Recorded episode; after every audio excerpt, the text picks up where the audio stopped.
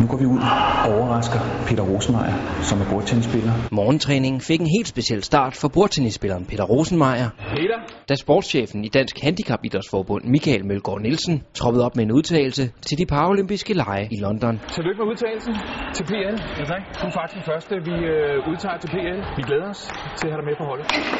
Helt overrasket blev Peter Rosenmeier dog ikke. Jeg har jo selvfølgelig haft en, en idé om, at, at jeg skulle være med, men det er fedt, at vi kommer i gang.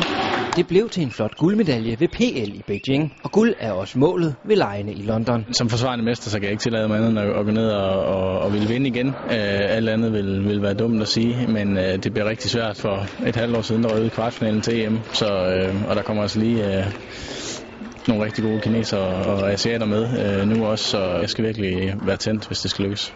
Med udtagelsen på plads, kan Peter Rosenmeier nu bruge sine kræfter på at forberede sig til PL, og det med den helt rigtige sparring. Nu har vi jo samarbejdet med, med Dansk Sportsunion, der gør, at jeg kan være med hernede, øh, og det er helt fantastisk og en outstanding mulighed for mig, øh, og det er, det er rigtig, rigtig fedt.